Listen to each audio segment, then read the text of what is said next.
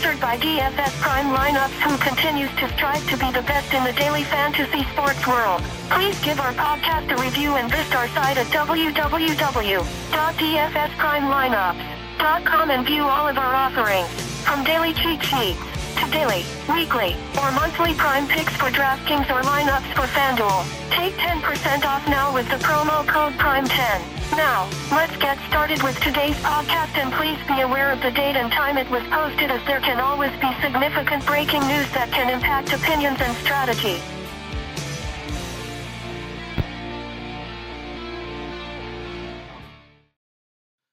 All right. Good evening, ladies and gentlemen. Welcome to the return edition of MMA Cheat Sheet Live. This is Brandon Arcade, and I am joined by Chris Bloodrain39. And this is our returning episode. Uh, we've been gone for quite a few cards. Life's been kind of busy. Everybody's been doing their own thing.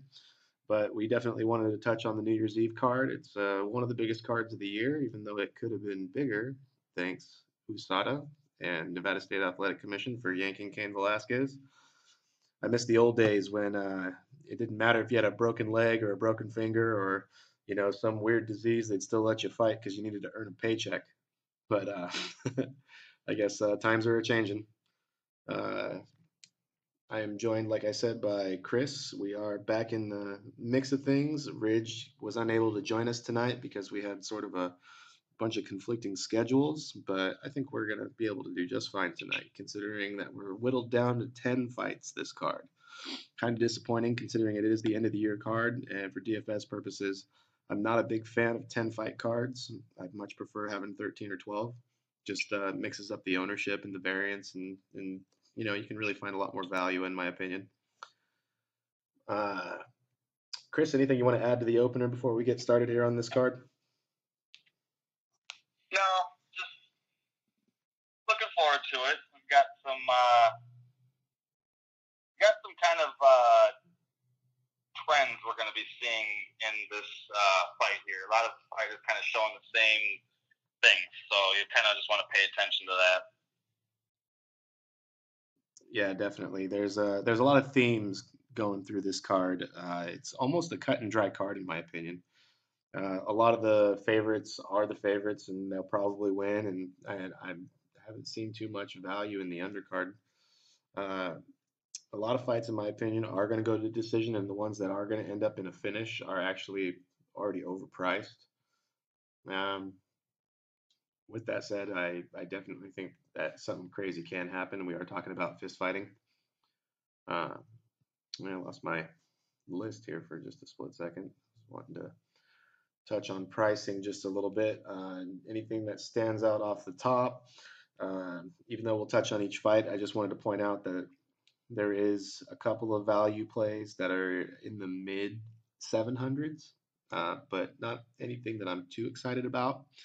I'm more interested in uh, guys like John Lineker, uh, you know, uh, maybe a Niko Price, but um, even him, I'm just not too big on. Uh, it's hard to really excuse me, ooh, big dinner. Uh, for me, like a guy like Tarec Saffiedine, you know, there is a little bit of value, especially if you're a Cody Garbrandt fan, considering all the shit talk that he's put out there on uh, Dominick Cruz. But uh, I guess let's just jump right into this card. Uh, the first fight of the night is going to be Tim Dirty Bird Means, and he's going up against. Um, gosh, I lost it already. He's right here in front of me. Oh yeah, Alex Cowboy Oliveira. And we were actually just talking about this off the air, trying not to be biased, but like it, for me personally, as an MMA fan first, I am just not a fan of Cowboy Oliveira. Uh, after his shenanigans and missed weight against Phil Brooks, or excuse me, Will Brooks. Sorry, CM Punk. No Phil Brooks on this card. uh, I'm, I'm just not a fan of the guy. Uh, I'm not a fan of his antics. I'm not. I'm not a fan of, of his fight IQ. I just I think that he's bad for the sport. And if it wasn't for his win over Will Brooks, I think that this would be a fight where he would end up getting cut. Uh, my personal opinion on the matter is uh, Tim Means, even though he's susceptible to pretty much any takedown from any fighter in any weight class, I think he knows how to use his reach and his length. And I look forward to seeing Tim Means whip out some tricks. Uh, he's got some crazy submissions to go with probably the, in my opinion, some of the best elbows in the UFC since Kenny Florian. Uh, Tim Means is 26 7 and 1. Alex Oliveira is 15 uh, 3 and 1. Uh, pricing for me, uh, I personally think that Tim Means does have some value. Uh, my prediction for this fight is Tim Means getting a triangle submission from the bottom because I think Alex Oliveira is going to be a little too eager for the takedown. And I think Tim Means knows that. He's one of the smartest, craftiest guys in the UFC, and he's not afraid to lose in order to win. So we could be seeing Tim Means lose the first two rounds just so he can find the right opportunity to catch catch Alex Oliveira after he gasses because Oliveira can gas from time to time. Uh, I don't have too many positive things I can say about Oliveira in terms of his skills, so I guess I'll pass it on to Chris to see if maybe he's got something nice he could say. Um, well, he trains an American top team. period, period, period, period, period. Yeah, I know. It's pretty much all I can say. I really got nothing else to say about the guy either. I just, I, I don't, you know, and this is, you know, I've actually, I'm glad that I looked at this, you know, without bias. Because even still, I still think Tim Means win this. Um, I'm describing the way he strikes with his elbows as beautiful. He's got beautiful elbows. Yes, I use the word beautiful for a man's elbows, and I'm not saying that in a gay way. I honestly think the way he strikes with those elbows is just amazing. He's got great patience with his strikes too, and he's showing that too. Um, especially in his last fight, he was just so patient and didn't get himself into any trouble. Where a lot of fighters, they see somebody hurting, they just rush in and act stupid and not Tim Means. He, like you said, he's extremely smart. You know, came out that he got a suspension. Yeah, I guess Homasi, that's who he fought against last. But, you know, and he looked really good in that fight. Uh, I don't know what happened there, why he came back and looked so good, but it doesn't look good for Alex Oliveira if he's going to be facing that level of Tim Means. Um, but 8,400, he's definitely probably one of the top guys that's going to be in our lineup. You know, as far as you know, if we're going to come up with a value pack, three pack. You know, if he doesn't make the three pack, he's one of the guys I think can make it in as a fourth or fifth guy for the for our lineup. So Tim Means by prop, I'm going to say second round finish somehow. And I think even if Alex Oliveira takes him down, those elbows are so nasty. He's going to land those elbows even on his back, and they're going to cut up Oliveira. I honestly think he just gets cut up, and it's either a doctor stoppage or a referee stoppage of some sort in the second round. My official pick. Yeah, I, I actually, I'm like I said, I think Tim Means has the best elbows since Kenny Florian. Uh, the guy cuts people from the top, from the bottom. I mean, as much as I think that he's going to let Oliveira take him down and then try to lock up like a triangle from the bottom or maybe even transition to a triangle armbar, he could throw like a spinning back elbow because his reach actually permits him to do such a thing against a guy like Oliveira. So, I mean, there is even a chance that Tim Means could catch him on the feet. And in my opinion, Tim Means, with his reach, he might have the better stand up out of these two guys. Uh, I don't see a lot of value at all in Alex Oliveira, even if I'm just being unbiased. At 7,800, uh, it, it is an enticing price tag if you consider the fact that uh, Ronda Rousey is also 8,400, the same as Tim Means. Only her uh, opponent, Amanda Nunes, is 8,000. So I find I found the pricing to be very unique on this fight. You've got 84 and 78, but then you've got 84 and 8,000. And I know we'll touch on that fight way later in the card, but pricing wise, like DraftKings is being a little wonky on this one, in my opinion. Uh, I think if you were to choose between Ronda Rousey and Tim Means at 8,400, uh, Tim Means is probably the better pick for cash games. But overall, I just oh, I just can't see a situation where Oliveira comes out on top in this one unless he just manages to avoid submissions. But we're talking about a guy who taps before a submission is even in place. So I'm. Yep. Yeah, he did. it, Cowboy against yeah, against Cowboy Cerrone, the guy didn't even. I mean, and even if he would have locked it in, you could still put up a fight against the thing. There's things you can do technique wise to break triangle chokes and things like that. At least put in the effort. I mean, I've, I've got I've got maybe a white belt in jiu-jitsu, and I could have fought that harder than he did. It was embarrassing. Yeah, I mean, the first thing they teach you when somebody puts you in an arm triangle is a technique called answering the phone. And it's where you put your hand and your wrist up to your ear and you try to press your elbow in a way that applies reverse pressure. And it looks like you're answering an old school telephone. The guy didn't even try. It's like he landed into the position and immediately started tapping. I mean, so the, the moral of the story is Alex Oliveira is a quitter. And I just I can't put any of my money, especially in DFS, in a quitter. I just I can't do it. I don't know if you can, but I'm not into quitters. Nope. No, I don't put my money on quitters. We even got another quitter coming up here in next fight or two that we'll be talking about, and I won't have probably any shares. Well, I don't want to say any shares because of how much talent this guy has. We'll get into it later, but yeah, it, Oliveira does not have the talent that this next guy we'll talk about does, and we can. I think we can move on from this fight. Absolutely, yeah. I just that's again the bias started to come out because I get riled up at the fact that Oliveira is such a quitter on top of his just terrible personality. I mean, the guy is just a tard, and I mean that in the, in the in any way you can take it other than being offended. The guy, the guy is a tard. well, he can be offended if Oliveira somehow listens to this. He's allowed to be offended. Absolutely. We want him to be offended. It, absolutely, yes. Uh, I just hope that nobody took offense to that. So, moving on. Uh, the next fight of the night is Brandon Thatch uh, versus newcomer Niko Price. Uh, for me personally, Brandon Thatch at 9,000 versus Niko Price at 7,200. I, I just, I, have a hard pick. I have a hard sell on either side here because of Thatch's price and because of Niko Price's uh, abilities. I've watched all the tape you can possibly watch on Niko Price, and to me, he just seems like an overexcited wrestler who has okay takedowns.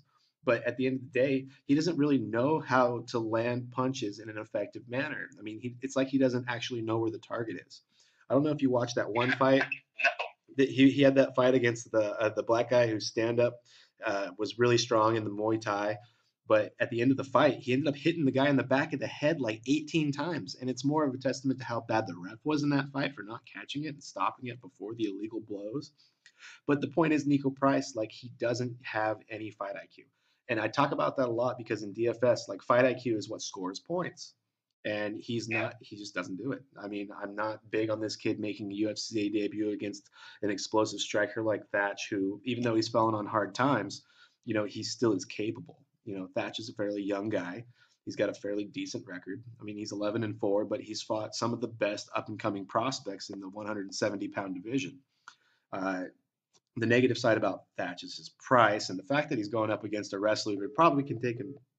Oh, we lost Chris. Hang on, everybody. Let me bring him back.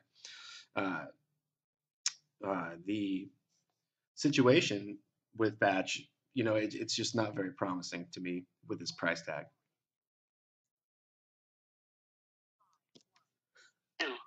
one, three, four, seven not available. At the tone. Hey, are you back? I'm back. That was great. I called you back and uh, I got your voicemail, so I just let everyone listen to your voicemail. anyway, so uh, where I was at was I was uh, explaining the fact that I can't justify Thatch's price um, at nine thousand and the highest priced guy on the card. I know that he's going up against an inexperienced striker, but I feel like Nico's price or Niko Price's wrestling will actually negate a lot of what Thatch brings to the table in terms of DFS volume. Uh, if I, I, do think Thatch wins this fight, that's my official prediction. Thatch wins this fight in some fashion, but I don't think that for nine thousand he lands enough volume to justify the price. Uh, do I see a hundred point score here? Not really. I mean, unless he like somehow catches the kid, or the kid comes in with just the worst case of octagon jitters we've ever seen, which could happen.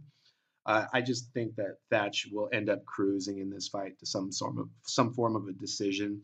Maybe a lot of like stand and bland up against the cage, grind him out. And Thatch's dirty boxing does not produce volume. If anything, he just sort of stalls and waits for an opportunity to be explosive at, a, at his distance. But I think Price, at best, this is a short notice fight for him in a UFC debut against a vet. It's just not a good situation there. And even though he's the lowest price guy on the card, Niko Price, in my opinion, is not something I want to touch. Uh, what's your opinion on Thatch and Price? I actually disagree with you in some sense, and I think Price actually has quite a bit of GPP upside. Thatch, I am, I am horrified at this guy's technique. I'm horrified at his takedown defense. You watch this fight against Gunnar Nelson. This is the definition of low fight IQ right here. Way he just sat there in front of him, he just kept like it was just it's almost like he was getting mad at Nelson for not engaging. So he kept dropping his hands, and I'm like, and you just like drop his hands and then put him and then just kind of drop him. It's kind of like, oh, are you gonna do something? Oh, are you gonna do something? And then he dropped him. I think uh, I want to say like the third time he kind of did that, and Gunnar just popped him with a one-two combination and dropped him, and he, he he lost the fight because of it, just because of this. I am. I don't know. I don't know what happened there. I guess. I mean, every fight has kind of sometimes got to go through it. You know that I think I'm invincible, but I'm not, so I need somebody to beat me up. Um, I, I don't know. I, he's obviously very aggressive. He's very big for the division too. I got to imagine he works very hard to cut the weight that he does, and his knees are about as vicious as Tim Mean's elbows.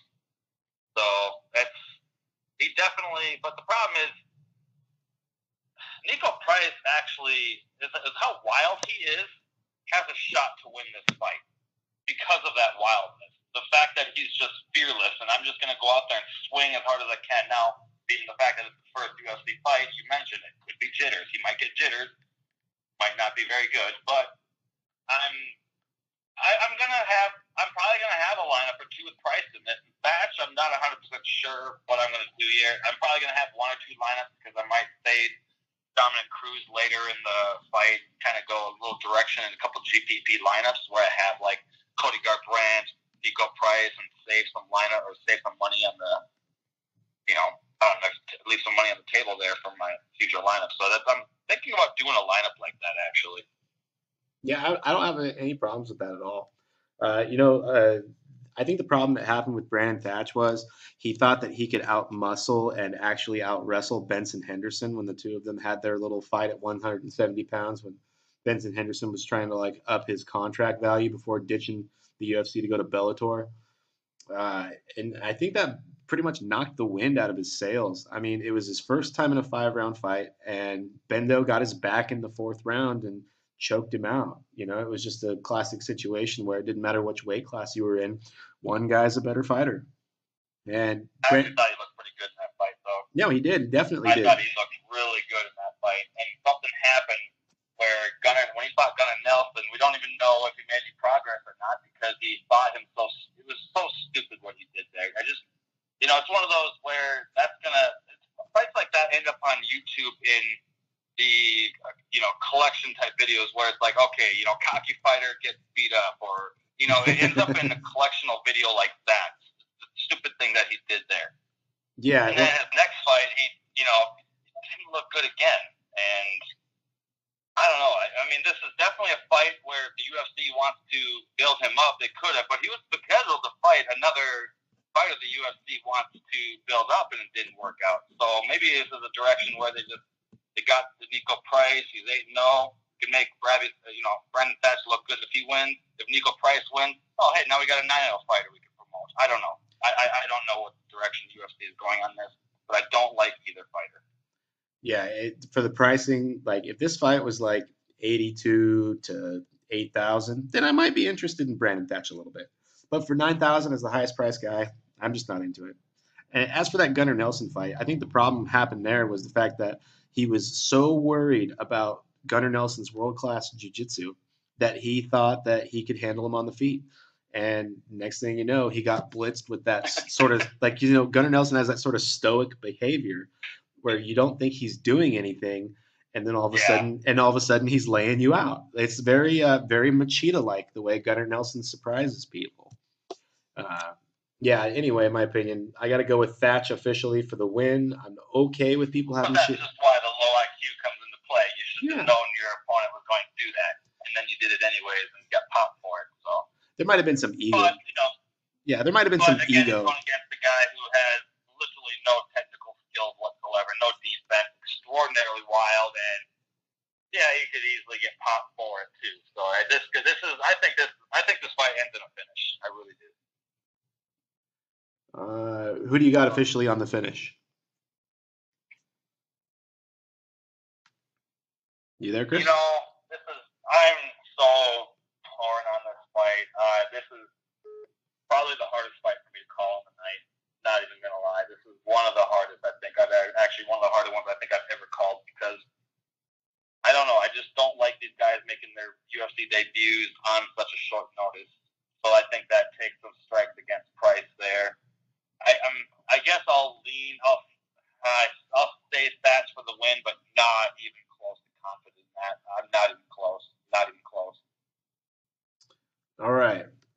Leave it at that. I'm Sorry.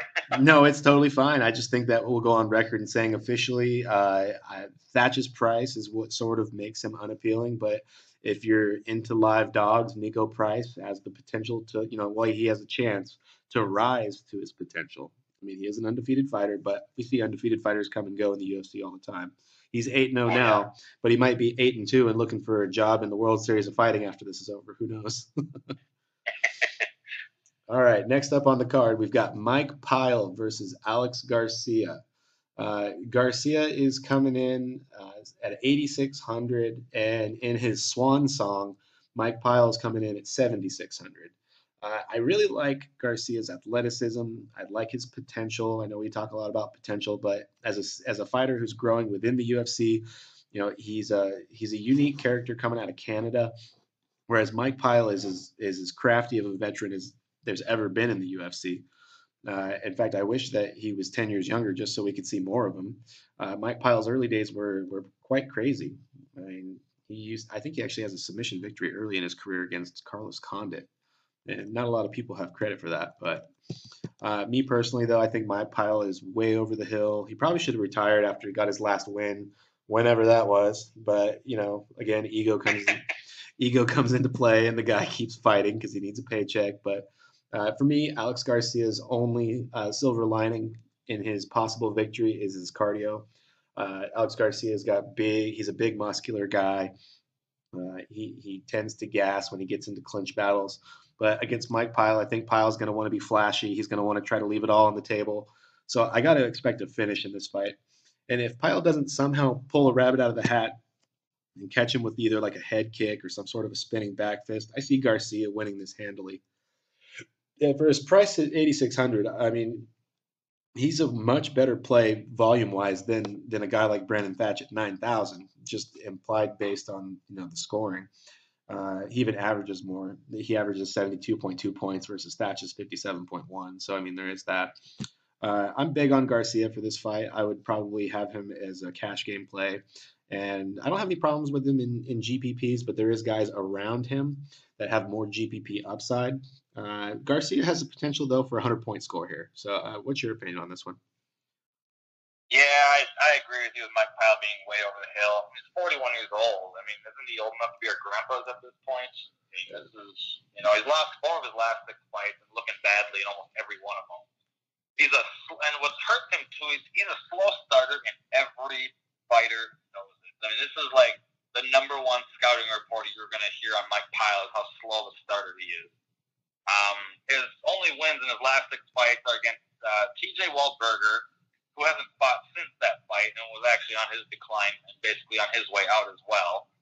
And then he did beat Sean Spencer, um, who was the favorite in that uh, fight by a 140 minus 140 margin. So he did beat Sean Spencer, who's respectable. He, you know, he just did that not too long ago. Um, but he doesn't have You there, Chris? All right, so uh, Chris is experiencing some really bad uh, coverage by AT&T in Minnesota. I'm not sure exactly what's going on over there, but he was having problems earlier. We weren't even sure if we were going to get this podcast going. But uh, once Chris is able to rejoin us, uh, we'll definitely keep touching on that. Oh, he just dropped off again, so I'm going to let him call us back. I do apologize for the technical difficulties, everybody. So on paper, I believe both of us are picking Alex Garcia for the win.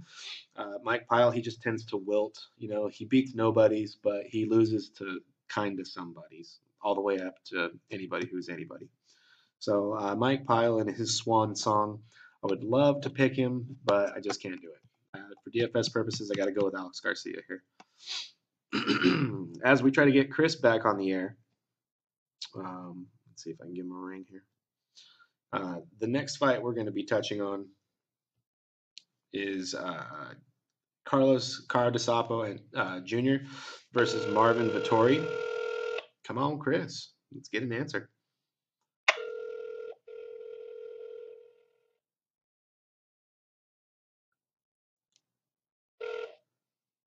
Oh. And we're back. Oh boy, I lose again? Yeah, uh, you were in the middle of a sentence and then you were just gone. Uh, sorry about that, folks. I am. we are in the middle of a bad storm here in Minnesota again, and we're just yeah. And all, all we got here on the California coast is a couple of frozen windshields every now and then, but overall we're we're nowhere near as bad as what's going on in Minnesota. That's for sure. Uh, Yeah.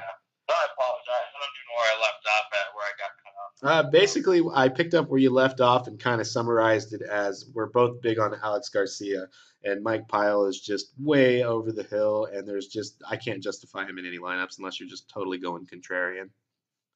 Right. Well, here's what I was going to say though is because of Garcia's strength, this guy literally can get a takedown at will. I mean, all he has to do is just get a hold of you and you go down. He is that powerful. The guy is that strong. Um, his fight versus Strickland hurt him in the rankings, and I think this is more of a rebound fight for him than anything. Uh, this is a very talented fighter, and he needs, you know, he needs a boost of a fight, and this is a good fight for him. Not a good fight for Pyle. I think Mike Pyle probably his retirement fight. And again, like I said, we're going to be having some themes today, and retirement is one of them because we have another fighter we think retires later on today too after that person's fight. Well, speaking of uh, guys that I kind of wish would retire, next fight on the card is Cara DeSapo, Carlos Antonio Jr., going up against uh, Marvin Vettori.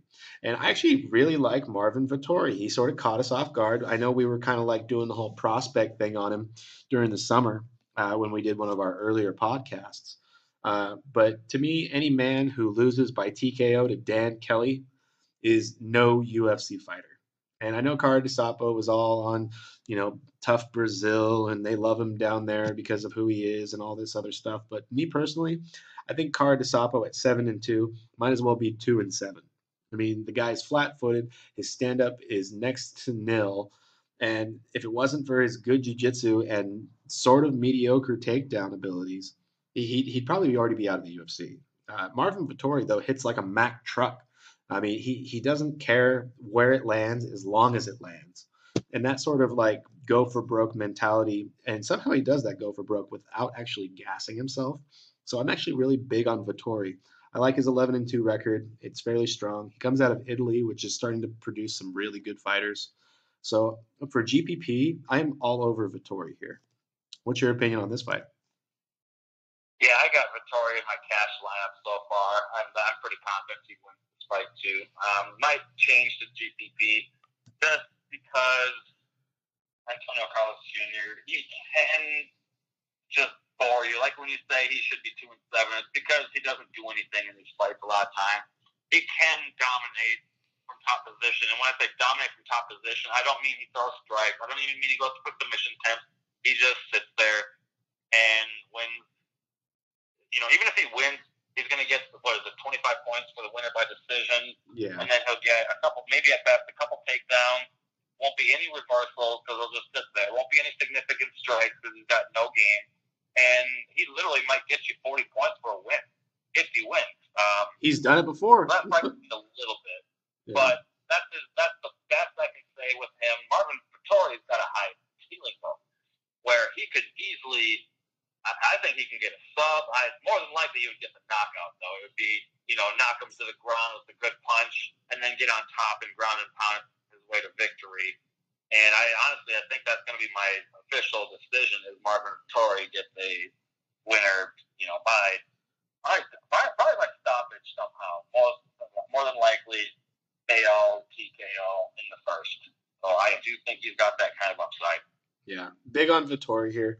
Uh, I can't think of a situation where he doesn't dominate Cara DeSapo. He's the faster fighter, and like you said, like I, I don't- think he has the chance to submit Cara DeSapo, but I think because because uh, Carlos is so slow with his uh, his ability to get submissions, you know, like he it's almost like he telegraphs each part of the process when the sub comes. He's not a quick man at all, and even though he's a jiu-jitsu black belt, he just he just telegraphs himself so much that a young kid like Vettori with his speed and power, I think even if he was a white belt in jiu-jitsu, he'd be able to knock him down, jump into his guard, and pass guard before Cara DeSapo even had a chance to attempt a submission. I just don't see it happening for him. I got Vettori in a big way. Yeah, and he's and he's a quitter too. You know, he's another guy who doesn't seem to be able to take a beating very well. You know, the first the first hit that gets on him when he's on the ground, he's just done. He's not going to try to get out of it. He's not going to, you know, he, he won't even try to like reach up and like grab you and pull you into the chest to stop the fight. He just turtles up and quits. Yeah. Um, he is big for his weight class. He started as a heavyweight when he was in uh, when TUF, and has moved down two weight classes since and whatnot. But it's, that, I mean, it's really the, our only our only things that we got for him is he's big for his weight class, which doesn't mean anything because he really doesn't know how to use his strength and power to knock people out, and he doesn't have a good uh, stand-up game. And I don't think he's going to be able to. I don't. I just think Marvin Vettori should be able to, even if, even if Carlos Jr. not on top of him, I Vettori should be skilled enough to not be laying there for three straight rounds and lose that way. So maybe again, maybe I, I guess you know what I was talking about earlier. There is some risk to it, but I don't think there's a lot of risk, which is probably why I'm leaning towards Vettori for cash as well as GPP. Absolutely. All right. Before we waste too much time, we actually wanted to keep this thing at 30 minutes, but we're already at 30 minute mark, and we're just now approaching the halfway point of the card. So get yourself a cup of coffee, everybody. I, I hope you're stuck in a traffic jam listening to this because here we go for the second half. And at least we're getting into some really good fights now. The next fight is actually Johnny Hendricks versus Neil Magny. Uh, this to me is probably one of the most intriguing fights on the card. Uh, Johnny Hendricks is a former welterweight champion. Uh, Neil Magny is a former uh, TUF castaway from like one of the obscure seasons in the teens. Excuse me. Ugh. Pardon. Pot stickers for dinner. Gotta love them. In fact, it, it, he was so bad on his season of TUF that he got knocked out by an elbow strike up against the cage to Mike Ricci. Now, with that said, he did go on one of the craziest tears through the welterweight division we've ever seen, including uh, totally taking out uh, Hector Lombard, who used to be Bellator's 185 champion and had like a 31 and 3 record at one point. Uh, Neil Magny has definitely improved, and he is the kind of fighter who has made strides towards greatness and has gotten himself into title contention, and, and he's a top 15 guy for sure now. Uh, but Johnny Hendricks, he should win this fight easily. On paper, uh, just using MMA logic, Johnny Hendricks, this is supposed to be a, a, fight that gets him back on track, gets him back on the winning path towards title contention, so that way he can be one of those guys to challenge for the 170 belt. Uh, Hendricks is a good matchup against anybody in the top half of that division, even guys that he's already lost to. I mean, who wouldn't want to see him fight Robbie Lawler again? I mean, it's just so fun watching those two guys beat the crap out of each other. But it's fun watching Robbie Lawler beat the crap out of anybody. Uh, for me, pricing wise, I was blown away that Hendricks was actually the dog. I see a lot of value in Hendricks, uh, especially at his price. I think. Uh, do you have the price in front of you? I think it's like seventy six hundred on him. Oh crap! No, I did not write that one down. Hold on, I can pull it up. Yeah, while you're pulling that up, uh, I just wanted to touch on Johnny Hendricks' string of bad luck. I mean, the guy has fought a murderer's row, a who's who throughout the division. I mean, and, and even his win, like his losses have been decisions until he fought like Wonder Boy. And I, I really was dying to see him fight Tyron Woodley. Uh, in fact, I'd never seen anybody put it on Hendricks the way Wonder Boy did uh, at that point. You know, he's always been able to take a punch and give a punch. But you've definitely seen a change in his body mass. Like he's trying to lose weight in order to make weight because he used to have weight cutting issues. Uh, I see Hendricks coming in fit, and I hope that his body looks recovered for the weigh-in on on Thursday.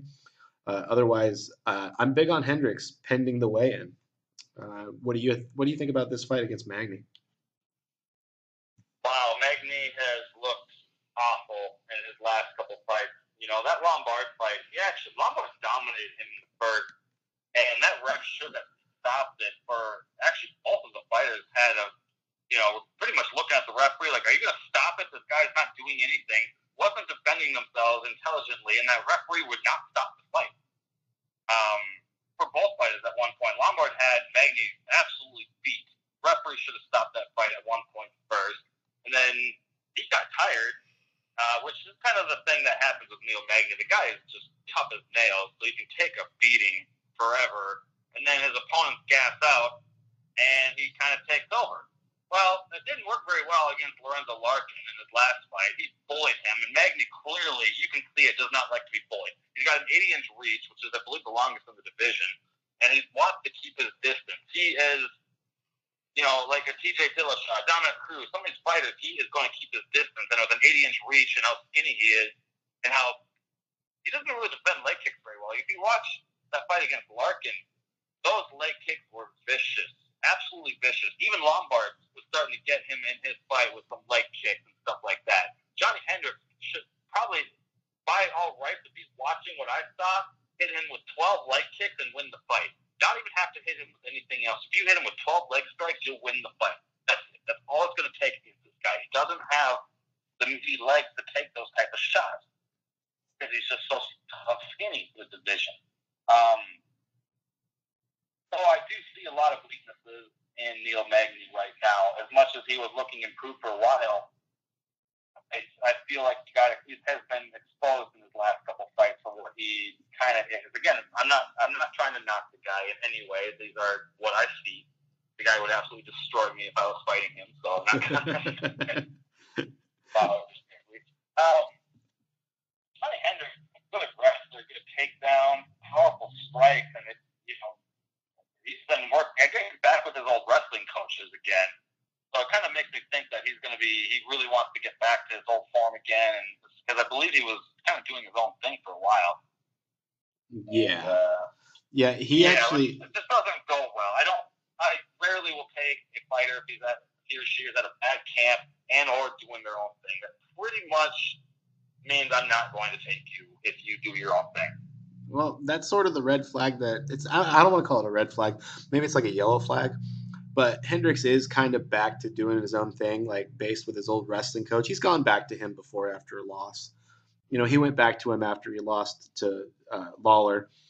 And then I think he went away again. He, he keeps bouncing back and forth. Uh, he made some bad business investments. He had a steakhouse that went under. But his wife was actually the one that told him to get back on the horse. Uh, she basically put it out to him that he needs to fight in order for them to pay the bills. That was what I read between the lines in terms of the interview that he gave about it. Um, but to me, Neil Magny is the right kind of guy for him to get back on track with. Uh, Neil Magny loses to guys who are better than him clearly in one specific area. Uh, we lost Chris again, but we'll get him back. Um, in terms of like the abilities that Johnny Hendricks has on paper, he should be able to finish the job on what Hector Lombard started. Uh, he just needs to be consistent, thr follow through with his punches. He he couldn't pull the trigger against Kelvin Gastelum, and he talks about that. You know that fight should have been an easy win for him, but Kelvin Gastelum keeps using his heart and his endurance to win fights, despite the fact that he also can never make weight. I mean, it's a strange situation there. Uh, for me, I'm big on Johnny Hendricks to get the rebound here. Uh, Neil Magny, he's just not up to snuff when it comes to the top five of the division, but he's a centerpiece in the top 15. So that's kind of that's kind of where I stand on that. Let's get Chris back in here.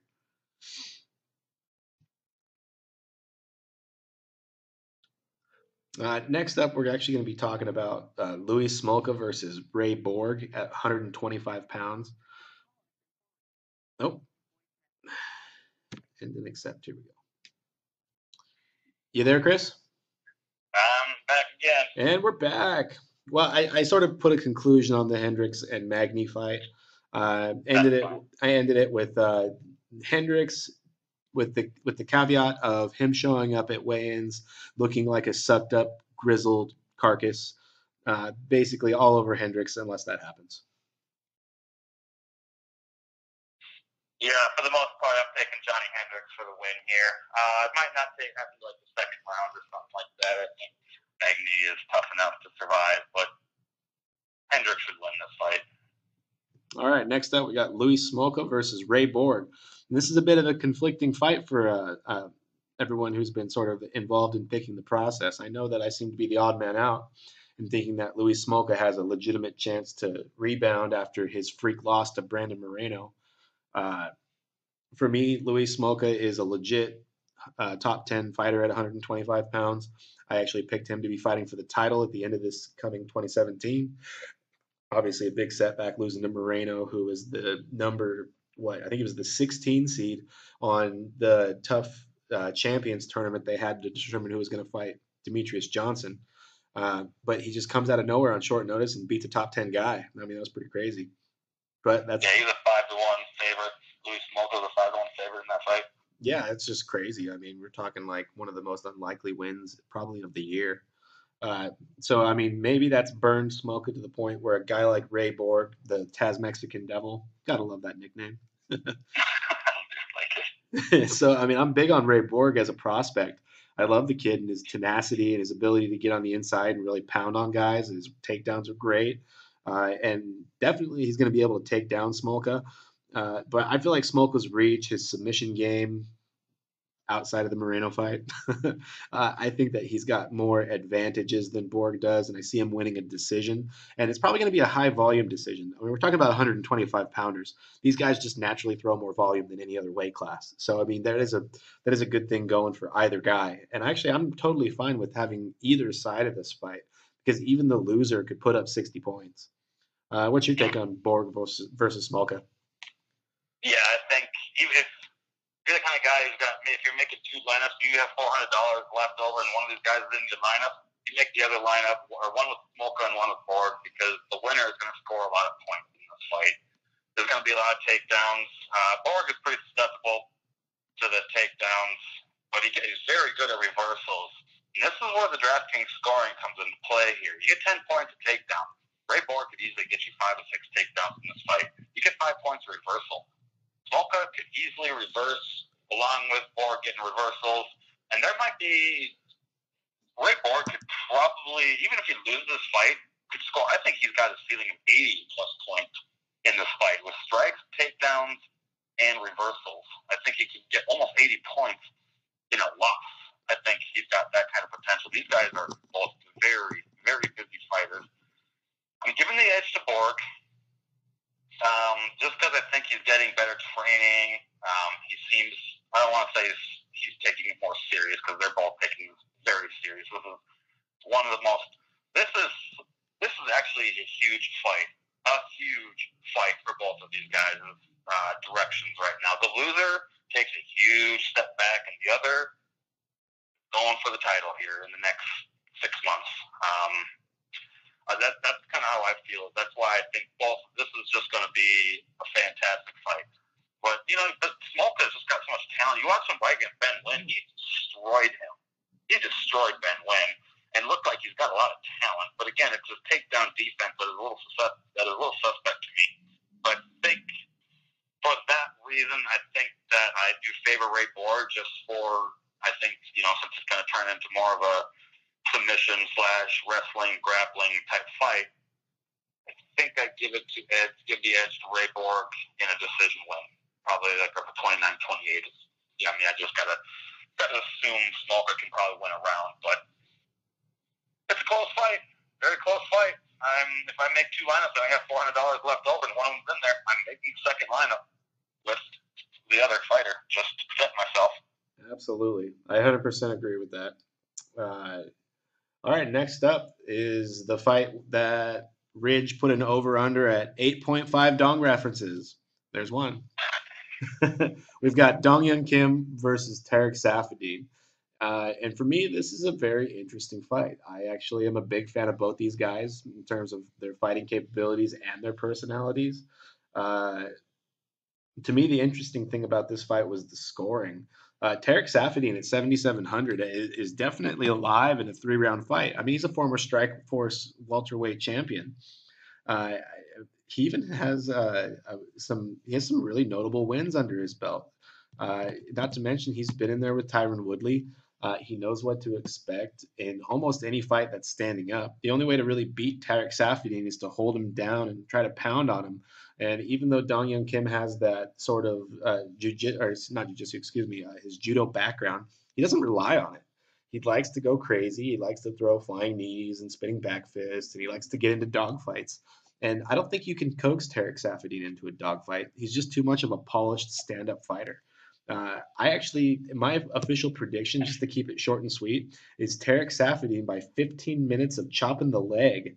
I think he's just going to chop the leg of Kim straight out from underneath him, and it's going to be a frustrating fight to watch and a frustrating fight for Kim to fight in. Uh, what's your take on this one? 100% agree. I um, I want to take him so bad because of the talent that he has, but he refuses to. It's like what Ronda Rousey has been doing like her last couple fights. You know, gotten away from her number one skill and decided to show off to the world my new toy that I have. Well, your new toy isn't very shiny, okay? It just isn't. So now, okay, so you watch him against John Hathaway when he announced to the world that he was going to be crazy, psycho, stupid fighter now all of a sudden, but exciting, and the fans love him because of it. Um, he throws this spinning elbow, which is, I believe, the first one in UFC history to knock out somebody, and he wins KO of the Year award, I believe. Um, he tries to do something similar against Tyron Woodley, and literally, you, if you watch, I probably, I probably watched that that punch probably six, seven times because I laughed so hard every single time. I'm not kidding. The guy spins around and gets dropped in the back of the head, just gets popped right in the back of the head, which I guess kind of illegal. But when you're spinning like that and you get, there's nothing you can do. You're just gonna, you know, just you, put yourself in that situation. He got, he just got, he just got dropped. He just collapses. I'm just laughing because, like, you know, you want throw stupid spinning punches like that at a guy who, you know, I, I feel like that type of technique only works when you got your opponent backing up and he's not an aggressive type fighter. And you can't do that against a Tyron Woodley or you know somebody with that type of style. I don't know. It was a really unintelligent thing to do, and he got popped for it. Man, Don Young So Kim, Young Kim fights like that guy at every house party you went to. When there's a guy who's like, "I train in MMA, bro. I train in MMA. I know, I know how to fight UFC." Yeah, oh. no, I know. I'm I'm sure he's got the UFC shirt and everything. I mean, whatever. Yeah. So, but no, he doesn't check leg kicks very well, and I believe Tarec Saffiedine has the highest thrown. Or high, it's either like highest percentage of land, leg kicks landed or highest thrown or something like that. I, I should have. Yeah, he's thrown more leg. If you combine Strikeforce, WEC, and the UFC, nobody has thrown more effective leg kicks than Tarec Saffiedine. and those count as significant strikes, I believe. Absolutely, they do. when you landing hard enough. So take that into consideration at a seventy-seven hundred dollar price. He kind of makes for a pretty good value pick, especially because I, I think he's talented enough where even if Dong Hyun Kim decided to go back to his old ways, be smart, let's go throw my he's a fourth degree black belt in judo. He is world class judo. Yeah, but And he, he doesn't use it. Never. Um he the never last uses fight, it. I believe, he kind of got into it because the guy was he was going against uh, Josh uh, Burkman, right? Oh yeah, yeah, the Burkman fight. Yeah, and Burkman was cleaning his clock, and then he was going for takedowns on the guy, which allowed Dong Hyun Kim to recover, put him in a bad situation, and ultimately win the fight because of it. Else he was getting beat on his feet by Josh Burkman. So I, I don't know. I just I don't think he's got if he's going to continue to fight stupid like that, there's absolutely no way he wins this fight. Yeah, I agree. All right. Um, so we've uh, confirmed that Saffiedine is a huge value play, but with that said, I will throw out like maybe 10% GPP flyer on Dong, just because he does have the capability to actually land one of those out crazy Oh, strikes. Oh and, yeah. I mean, you watch he's got he's got um, several uh, like fight of the night awards and KO the he's got KO of the year awards. So the guy has the potential for the knockout. Obviously, he's you don't get awards because you don't have striking ability. but he's also been on the receiving end of the KO of the Year award. yes, he has. All I believe twice. So yeah. So moving on. All right. I think the next fight that we're going to talk about is actually a really fun fight, in my opinion. Uh, TJ Dillashaw, the former bantamweight champion, is going up against the overweight, always missing in terms of you know like I, basically he's the 125 pound Kelvin Gastelum. I'm talking about John Lineker here, uh, or as uh, Uncle Creepy likes to call him, Fat Boy. Uh, so John Lineker finally conceded 125 pounds, moved up to 135 pounds, and has been on an actual, an absolute tear. Uh, you know, he's he's winning fights against even guys like Dodson, who is a 25 pounder. I was really surprised that he was able to pull out the heart and the tenacity to beat John Dodson. That blew me away. Uh, especially since Dodson against Dillashaw in a rematch would have been sweet. Um, for this fight, though, I even though Dillashaw is 8,800, I like um, I like Lineker at 7,400 only in GPPs because he can land one of those punches. But the problem is he he plants his feet and he tries to throw three and four punch combos. And against a guy like Dillashaw, you're just not going to land three and four punch combos. You need to learn how to be light footed. You need to bounce around. You need to be able to like basically counter Dillashaw the way uh, Dominick Cruz did in their title fight, uh, which was a split decision, by the way. I mean, that was a crazy fight. But in my opinion, Lineker is just a tiny bit live against Dillashaw, but Dillashaw should easily cruise to a unanimous decision victory in this fight. He's just too smart. He's just too he's too much of a vet. He's a pro. I mean, Dillashaw's a pro's pro. And I can't I can't see the way Lineker wins this fight unless Dillashaw just decides to like hop, skip, and a jump right into a left hook. I just I can't see it happening, and especially since it's a 15 minute fight.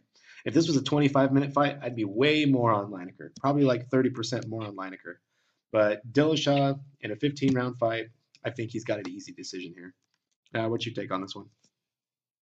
Yeah, and this is actually a fade because of everything you just said. You know, Dillashaw's got too many angles, counters too well, and just is not going to engage and give any chance to Lineker, Lineker to whatever, to um, he's not going to give him a chance to fight with him. He's, I honestly think this is going to be maybe 70, 80 significant strikes landed at the most. Dillashaw, probably not a lot of takedowns, if any.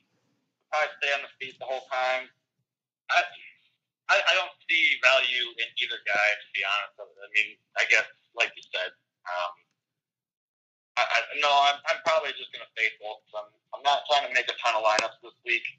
I'm trying to go a little conservative. So personally, I'm fading this fight 100% because I just felt right from the beginning that this was the fight to fade. Of all the fights, this was the fight to fade. Yeah, and Dillashaw is the kind of name where your average, like Joe Schmo UFC fans, they'll probably have quite a bit of shares of him. So if you like look at this fight as a double fade and only play Lineker in a couple of GPPs, it's a pretty safe bet in my opinion. Yeah, I, I have nothing to add to this fight. I, Staying away from it. I think this is a fight that Dillashaw wins easily, but boring. And for DFS purposes, this is the definition of a fight you stay away from. Yeah, absolutely. All right. Next up, we finally got to the co-main event, the Bantamweight World Championship. The man who took TJ Dillashaw's spaghetti. That's a Tommy Toehold reference if anybody watches Tommy Toehold videos. Uh, he's going up against Cody Garbrandt. Cody No Love. The only man who's gone on re- record is saying he's got to bang Paige VanZant. yeah, that was a thing. Not a lot of people know that. Uh, yeah, he sure did. Now she's starting fights over on uh, either Twitter, Instagram, or something like that with Dominick Cruz. I guess they were exchanging pics with each other of some. I don't know. I, it's I don't. I didn't follow it too well. I know they started getting into it pretty badly. It was pretty funny. Yeah, it was pretty funny. Probably got Brandon and blocking both of them or something like that. well, uh, to me, I was actually surprised at the pricing on this. I thought it would have been a little farther apart, which would have enticed me to have more shares of Garbrandt. Uh, but they sort of priced it fairly. I mean, they gave a lot of value to Garbrandt's puncher's chance, but in my opinion, you can't predict the fall of TJ Dillashaw, or excuse me, the fall of Dominick Cruz. Uh, the fall of Dominick Cruz has yet to happen. We're yet to actually see him deteriorate. Even though he won a split decision against Dillashaw, we're talking about a guy who spent his entire career mimicking Dominick Cruz's style for Urijah Faber to train for multiple title fights. It's the only reason Dillashaw fights the way he does, is because he had to mimic Dominick Cruz for so many years.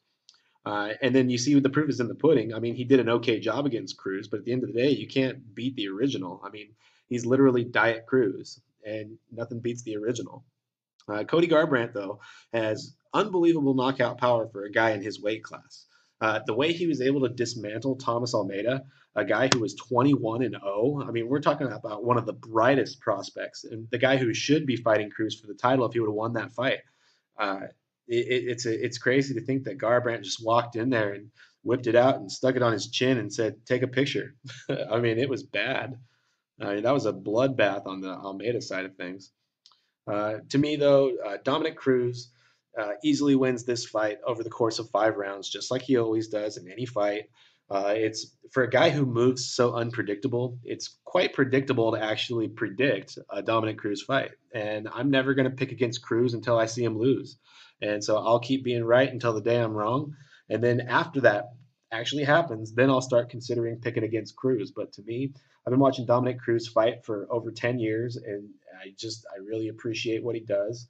He coaxes guys into stand up battles because he doesn't guard his face, but he moves in a way that makes it to where, I mean, it's like he lives in the Matrix. And even though his Matrix that he lives in is getting slower, uh, just a little bit, he, he's still unbeatable in my opinion at 135 pounds. I think the only way we see Cruz lose is if he actually fights a guy like Jose Aldo and moves up in weight. Uh, that's the only way I see it happening. So I'm going to be all over Cruz by decision, and I know I, a lot of people are big on Garbrandt's punching power and ability. I have no problems with Garbrandt and GPPs, but I can't justify taking Garbrandt more than a couple shares of my own money. Uh, with that said, Chris, go ahead. Let me have it. Let me hear all about Garbrandt. uh, I, I don't know. I, I just I have Dominick Cruz in my cash lineup because his ownership percentage is going to be through the roof. This guy will probably be minimum 65, 70 to 75 percent owning cash easily. But I feel like I have to play him in cash no matter what because I, yeah, he's of course he's got the best you know, he's got a five round fight. He's going to land a lot of punches if this goes five rounds, and he just frustrates Cody the whole time, which he easily could. But Cody does have the speed and the power to do it, and with with Cruz's technique, the way he fights, where his head is out there and his hands are down, you are gonna get pops someday. And who can do it? A Cody Garbrandt can do it. Um, so yes, absolutely he is a GPP flyer, but I wouldn't touch him in cash because just when you're on this type of a tear that Dominick Cruz is on, and you've destroyed everybody you fought easily, uh, to a point easily. I mean, I shouldn't say easily because he did, you know, he's had his struggles. He's got hit too. He's not like unhittable either. You know, he has gotten hit quite a few times. You watch his fights, he has gotten hit. Oh, but the thing is, he doesn't know how to roll with the punches quite well. So if he gets hit, it, it looks good on camera, but he knows how to roll with the punches, so he absorbs them pretty well. However, Cody Garbrandt does have that power. He's got those iron fists that can just pop right. Just I don't know. It's the only reason I can easily see Cody Garbrandt in a couple GPPs for me, and I don't know. It's it's uh, it's tiring to even think about. I said it's tiring to even think about. I mean, if you think about the fact that we're going to watch Cody Garbrandt fight Dominick Cruz, just the mental process of that as an MMA fan is exhausting. Yeah, I, I'm, I'm, because I say I'm trying to go conservative with my lineup. Somewhat tempted to, to say Cody Garbrandt, but I feel like he's unfadeable on a couple GPPs. I, I feel like you have to take a shot with Cody Garbrandt. Yeah, he he needs to be in a lineup with like Vettori and Hendricks. You know what I mean? Like that's gonna be a crazy line that could take down a GPP. Yeah. All right, let's just leave it at that then and move on to the main event. Oh, and just in case, Ridge, you were counting, dong, dong, dong, dong, dong, dong, dong. Pretty sure that clears the over. I think I was the one who asked the bet on that one. Oh, that was you who asked the bet? I'm, just, I'm still going to try to keep it family clean. All right. All right. Well, you know, I'm just talking about a South Korean guy, right? of course, of course, of course. All right. Dong, dong, dong. All right, main event time. Amanda Nunes versus Ronda Rousey. Now, She's back. Yeah, whatever. That's- in Yeah, ter- right? this whole promotional shit that's like going on with her, like I don't even want to get into it because I could talk 30 minutes just on how much I hate how they how they promoted this fight and the fact that they let her miss media obligations and all this other crap. I mean, we're talking about the same company that banned Nick Diaz and pulled him from a George St. Pierre fight because he didn't show up to a media obligation. I mean, suck. Yeah. I'm sorry, it's a family show or whatever, but suck my balls, UFC. That's a bunch of crap. All right. Dana White just, I don't know. I think he literally has a thing for Ronda Rousey and would do anything to break up her and Travis Browne so he can have his shot with her. Like, he is obsessed with this woman. Obsessed Yeah, it, with her. it's pretty awkward actually. It's a little awkward. Yeah, I don't want to talk about it anymore because, I don't No. know. Well, let's look at the bright side. Amanda Nunes has cinder block fists, and she gets to punch Ronda Rousey. Uh, I'm trying to be unbiased here, but let's be honest. I, I I'll be I'll put my my official pick right out there. I think uh, Ronda Rousey is going to get obliterated. I think that there's First round. yeah, absolutely. These are two first round fighters. Let's get to the actual ta- brass tacks of it. These are two first round fighters. That's what they do. The only time Ronda's ever gone into uh, later rounds is when she decided she wanted to beat the piss out of Miesha Tate for three rounds before she finally submitted her. I mean, we're talking like dismantled her face, and she can't even throw a straight punch. You know, this was before Miesha, you know, became a better fighter and, and learned from that loss and eventually won the title from Holly Holm after Holm beat uh, Ronda. But you know, it, to me, Ronda Rousey, as long as she's under the tutelage of Edmond Tarverdyan, she's never going to get back to the level that she thinks she's at or ever was at. You know, her mystique carried her for so long, but it ain't like she's Conor McGregor. I mean, Conor McGregor has pinpoint accuracy. That is one thing that Ronda Rousey will never have is pinpoint accuracy. Now, I know that the one exception to the rule is the Bethe Correia fight, but Bethe Correia has gone on to lose to Rocky Pennington, and I forget who else she lost to, but you know, basically, Bethe Correia's true colors were shown after the Rousey fight. Uh, we don't even know where her head's at. I mean, we're talking about a chick who four months ago, her arms looked like speed bags. You know, I mean, like all the TMZ photos of her coming out of Starbucks looked like she was in there drinking five Starbucks before she left with one. I mean, the woman just doesn't take care of herself in the off season, and she she does have a ton of natural talent. Her submission game is legit. If she if it goes to the ground, Amanda Nunes is probably fucked. But as long as the fight starts standing, Amanda Nunes is going to have a chance to lay her out. And in my opinion, she should throw a front kick to the face and end this thing in about six seconds. Uh, with that said, you can't count out Ronda Rousey in GPPs. They're both first round finishers, which means someone's going down. I have no problems with people taking shares of her, but for 8,400, Ronda Rousey to me is overpriced. This should have been the 8,100 8,100 fight. This should have been the 50 50 fight, in my opinion. But if anything, Amanda Nunes should have been the favorite. You know, I mean, I don't know what Vegas odds are on this one offhand, but Amanda Nunes has won the title and proven that she's the best fighter currently for, you know, quite a while. Um, you got anything you want to add to this? I think I think Ronda Rousey was just better than all the other women because the other women were not good fighters, and it's I- just I had I don't really I don't mean I'm not disrespecting women in general. I just don't think obviously women are just not as talented as men in the fighting. You know, overall, overall there are a few exceptions. Amanda Nunes is that exception she hits like Cody Garbrandt does. She hits like some of these men that we just talked about. She hits that hard. She is that legit. She is butch. I remember I was talking to one of my cousins. Uh, you know, she's about my age or whatever, in her thirties. I'm just kind of talking to her about UFC, and she sees a picture of the Nunes Rousey promo, and she's like, "Whoa, is that who Rousey's fighting?" Uh huh. Like, I don't think Rousey's gonna win this fight. She just looks so scary. I just started laughing. It's like, yep, she is she is not going to win this fight. I honestly will have probably zero shares of Ronda Rousey. I am not even kidding.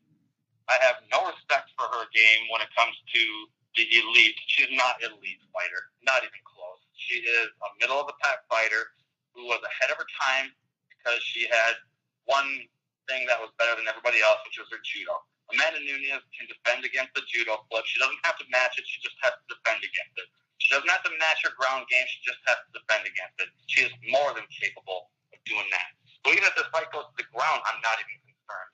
I honestly think Nunes destroys her in all facets, and this doesn't even go to the second round. This is over, and this is the retirement fight for Ronda Rousey, and we are going to have two fighters retire on Friday. Yeah, I mean Ronda's pretty much already retired anyway. I feel like this is a cash fight. I feel like she's only doing this because a couple of her movies fell through and she didn't exactly make an impression on the set of Roadhouse. I don't know if you've read about that, but she's the new Patrick Swayze in Roadhouse. It's like the worst thing No, I've I have not uh, seen that. Yeah, and so far the test footage is not going well. Uh, the whole concept, like she basically got herself into the back pocket of some producer who thought it was a good idea, and now she's Patrick Swayze in Roadhouse. It's the worst thing I've ever heard. Uh, I don't even know what they're gonna call her. I mean, Daltina. I mean, his name was Dalton, so I mean, And I know I've watched Roadhouse a thousand times because you know Jeff Healey is in there. He's probably one of my favorite guitar players and musicians of all time. So I just sit there and jam to that whole soundtrack all day long. I just I love it. Absolutely love that show. I I just that she's even going to be in that movie makes me want to throw up right now. I did not even know that, and I want to throw up right now. yeah, just the fact that we're gonna hear Ronda Rousey say nobody puts baby in corner. and just to, and to try to believe her as a person who's going to fight against these tough men in a bar, I'm sorry, she's not. No, Ronda Rousey is average fighter in the women's division at best. Um, she's I don't know. I, watch her punch. She's got terrible stand up, terrible punches, terrible accuracy, no head movement, no footwork, and she's being trained by trained by Edmond versus Amanda Nunes, who's at American Top Team and has been for Yeah. I believe a, a little over a year now, Yeah, and is just making tremendous strides. She's getting the best training. Oh, and she's a lesbian too. Lesbians are always tougher than straight chicks. Always. I I think that uh, Amanda Nunes has grown since yeah since her since her loss to Cat Zingano. She's gone on a tear. She almost beat Cat in that fight too. Uh, Yeah. since since her loss to Cat Zingano, she's really changed her career for the better. Obviously, she's made it to the top. Uh, whereas Ronda Rousey is stagnating with probably the worst coach in MMA. I can't think of anybody who's worse than Edmond Tarverdyan. I mean, he's just a know-it-all who's addicted to gambling and has no business being a coach for any legitimate fighter. I mean, just look at Travis Browne's career since he went there. He left Greg Jackson's camp to go train with his girlfriend, and he's gotten the shit kicked out of him uh, three times since it happened. He was a 16 and one fighter. Now he's an 18 and four fighter. He's just, it's it's not great. All right, before Well, I I believe Edmond. I, I've heard this on. I probably did. On, I can't remember where I saw this I apologize. Not 100 percent accurate, but he's got his fighters are like eight and 30 something, like eight wins and 30 some losses over the last whatever. I, I apologize. These are another thing. Sometimes I'm not the greatest at writing things down. I hear a lot of things and see a lot of things and find a lot of things, and should probably take some better notes sometimes. But yeah, Edmond's fighters have like eight wins and 30 some losses in yeah the last 40 some fights. That is yeah Jake Ellenberger Jake Ellenberger has looked like shit. if you're 8 and 32, 8 for 32 as a baseball hitter, you're still not, you know, you're still not being successful. You're not doing anything. There, there's no way of, you know, putting that number, those two numbers together and being good, especially in fighting. Yeah, that's a 250 batting average. That's that's atrocious. And if you're, yeah, if you're batting 250 or whatever as a fighter, Alrighty, we are approaching the 70 minute mark for this video, so I think I'm going to call it a night for UFC 207. Man, do I wish we got Cain Velasquez versus Fabricio Werdum. Man, do I wish that was a thing. Ugh. we lost the cash option. Just put it that way. Yeah, we lost lost. the cash option. Cain Velasquez. we lost back in the day in football. They used to have what they call the stone cold lead pipe locks, and Cain Velasquez was that guy. He was going to win that fight, and he was going to win it very handily and score a lot of points while doing it. Alrighty. With that said, everybody, thank you for listening to this week's edition of MMA Cheat Sheet Live. And coming into 2017, I hope you hear a lot more of us. I hope that we can make time and find a way to get more podcasts out there, even if it's just one of us. Maybe it's just Chris. Maybe it's just me. Who knows? Maybe even Ridge will pick up the mic again. But with that said, we bid you farewell and we thank you for another good listen. Enjoy that traffic jam you're stuck in right now listening to us. Good night, everybody.